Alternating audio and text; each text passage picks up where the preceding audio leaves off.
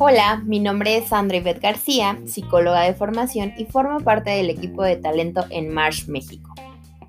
En esta ocasión te quiero platicar sobre cómo puedes dar retroalimentación a los integrantes de tu equipo o bien a otros colegas.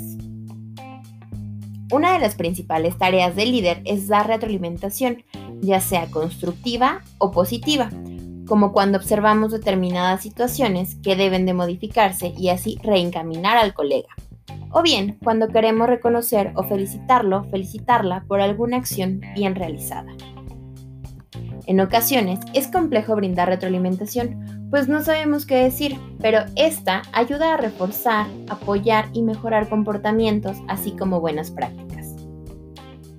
Una de las cosas por la que son recordados los buenos líderes es por la retroalimentación brindada en el momento oportuno, así como por el acompañamiento que dan a sus colegas, por lo que te invitamos a que te prepares cuando vayas a dar feedback. Para ello, te compartimos algunas recomendaciones antes, durante y después de la retroalimentación.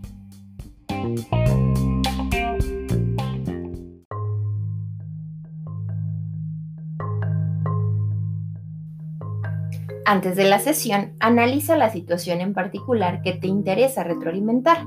Describe qué fue lo que se presentó y observaste Evita a toda costa mencionar frases como fue desagradable, te equivocaste, no es lo que yo hubiera hecho. Brinda confianza, mostrando interés, preocupación y colaboración. Recuerda, solo describe la situación, lo que tú presenciaste. Es decir, asegúrate de tener toda la información y pregúntate lo siguiente. ¿Cuál es el tema o problema que quiero abordar con mi colega? ¿Cómo surgió? ¿Cuál fue el impacto en los demás o en el negocio? Revisa tu experiencia con este colega. ¿Cuál es el cambio que quieres ver? ¿Cómo es probable que reaccione? ¿Qué necesita tu colega para tener éxito? ¿Y qué puedes hacer para ayudar a que esto suceda? Si el colega tuvo un gran resultado, ¿cómo puedes alentarlo a continuar con este comportamiento? Fácil. Reconoce todo lo bueno y las cosas que hace bien. Personaliza la retroalimentación al estilo de cada colega. Sin duda, es un factor muy importante por lo que conoce a cada uno de tus colegas, cómo trabaja cada uno, qué les gusta, qué no les gusta, cómo prefieren interactuar, qué están viviendo en este momento, qué los motiva, etc. Para que con base en esta información puedas planificar la retroalimentación que les brindarás y por ende puedas asegurar un mayor éxito en la sesión. Ya que hablamos de analizar la situación antes de la sesión, pasemos a las acciones concretas que puedes hacer durante la sesión.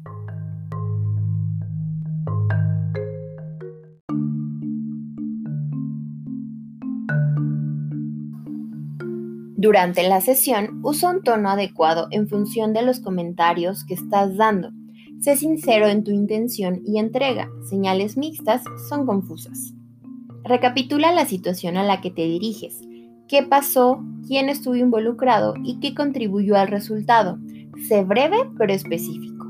Siempre da la oportunidad de que el colega comparta su perspectiva, cómo vio él las cosas, así estarás estableciendo una conversación.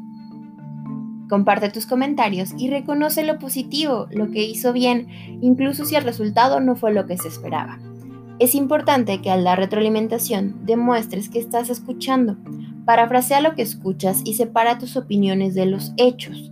Esto lo puedes hacer usando preguntas abiertas donde puedas explorar y obtener más información. El siguiente punto es acordar los próximos pasos. ¿Qué debe o no debe suceder en el futuro? Y lo que ambos pueden hacer para lograr el resultado. Concluye la conversación en cuanto hayan definido acuerdos. Si tocan otros temas, puede perder el impacto la retroalimentación.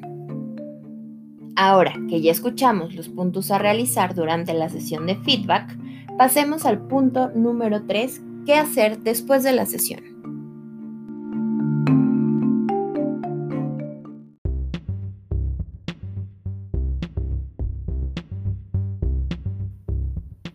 Después de la sesión de feedback, Recuérdale los objetivos y los próximos pasos.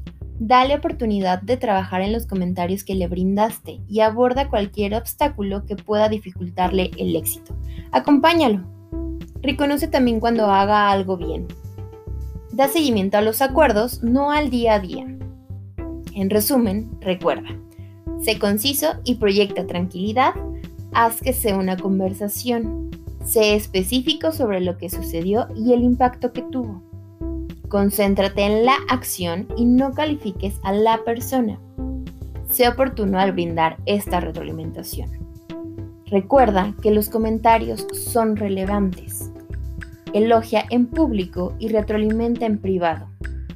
Elogia acciones y logros, no rasgos de personalidad y sobre todo manténlo profesional.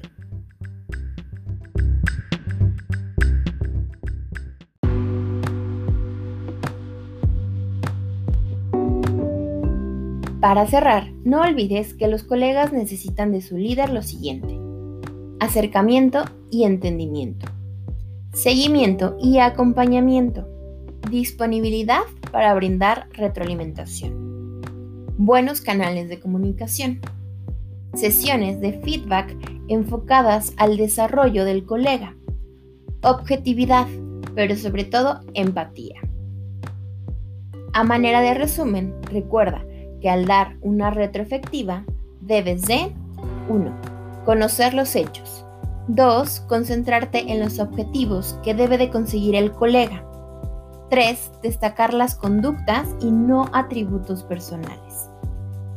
Si te interesa conocer más sobre este tema, puedes ingresar a Workday Learning y buscar material sobre retroalimentación. Te invito a que a partir de hoy pongas en práctica lo que escuchaste en este podcast. Cualquier duda que tengas sobre este tema, por favor acércate al área de talento y con gusto te apoyaremos.